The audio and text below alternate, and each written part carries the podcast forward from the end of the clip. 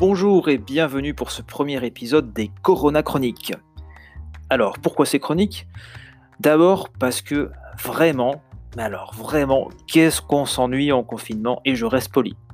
Et ensuite, parce qu'en ces temps sombres et pleins d'incertitudes, c'est important pour le moral de rire un peu, et je vais essayer, tout au moins, de vous faire sourire. Alors tous les jours, depuis le début de la pandémie, on annonce le nombre de personnes atteintes, le nombre de décès par pays. Et on écoute ça avec une attention soutenue, presque religieusement, comme si c'était les résultats du Tour de France, les gagnants du tiercé, le classement des médailles aux Jeux Olympiques. C'est la course à qui s'en sortira avec le plus de tests effectués, avec le moins de victimes, avec le plus bas pourcentage de décès, avec le plus grand nombre de masques produits par jour. Et d'ailleurs, c'est pareil qu'au JO, c'est soit la Chine, soit les États-Unis qui gagnent. Il y a même un site de paris en ligne qui vous propose chaque jour de prendre les paris. Combien de nouveaux cas aujourd'hui? Combien de nouvelles victimes? Oh, allez, je misais 100 euros sur un nouveau record de décès aux États-Unis, tiens. Oh, thank you. Non, mais franchement, c'est pas humain ça de spéculer sur la mort des gens comme ça. Même si le site en question reverse les bénéfices des paris pour acheter des masques à gaz, pardon, à oxygène. En tout cas, si on y réfléchit, on le faisait déjà ça avant de spéculer sur la mort des gens. Si, si, ça s'appelle l'assurance vie, vous connaissez? Après, euh, est-ce que les assureurs sont humains? Sont-ils capables d'empathie et de sentiment En tout cas, le mien d'assureur, je peux vous dire qu'il a la police. Alors non, c'est pas grâce à la crème hydratante, c'est la fameuse police d'assurance qui fait ça. Et je sais, je fais des jeux de mots pourris, j'adore ça,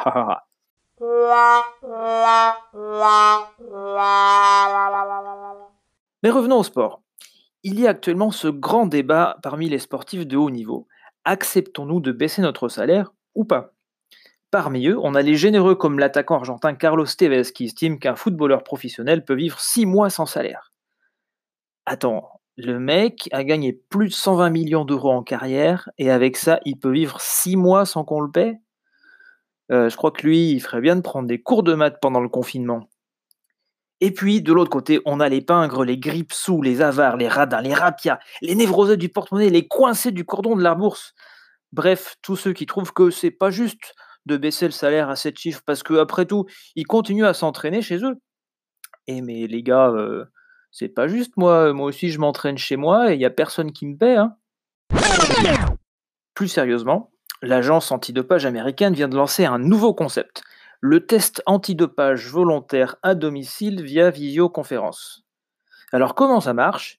Eh bien si tu es un sportif, t'appelles ta fédération. Euh, bonjour, euh, j'ai envie de faire pipi, je vais faire le test que vous m'avez demandé là. Et le ou la sportive se filme alors jusqu'à la porte de ses toilettes, ferme la porte, fait ses petites affaires,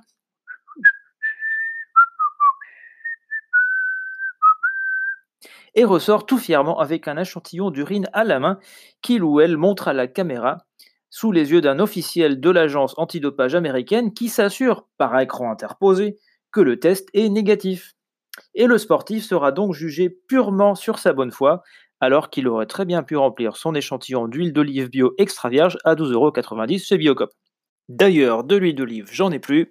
Il est donc grand temps d'aller faire mon parcours du combattant, à savoir les courses. Allez, d'ici mon retour, portez-vous bien, et si vous sortez, sortez couvert.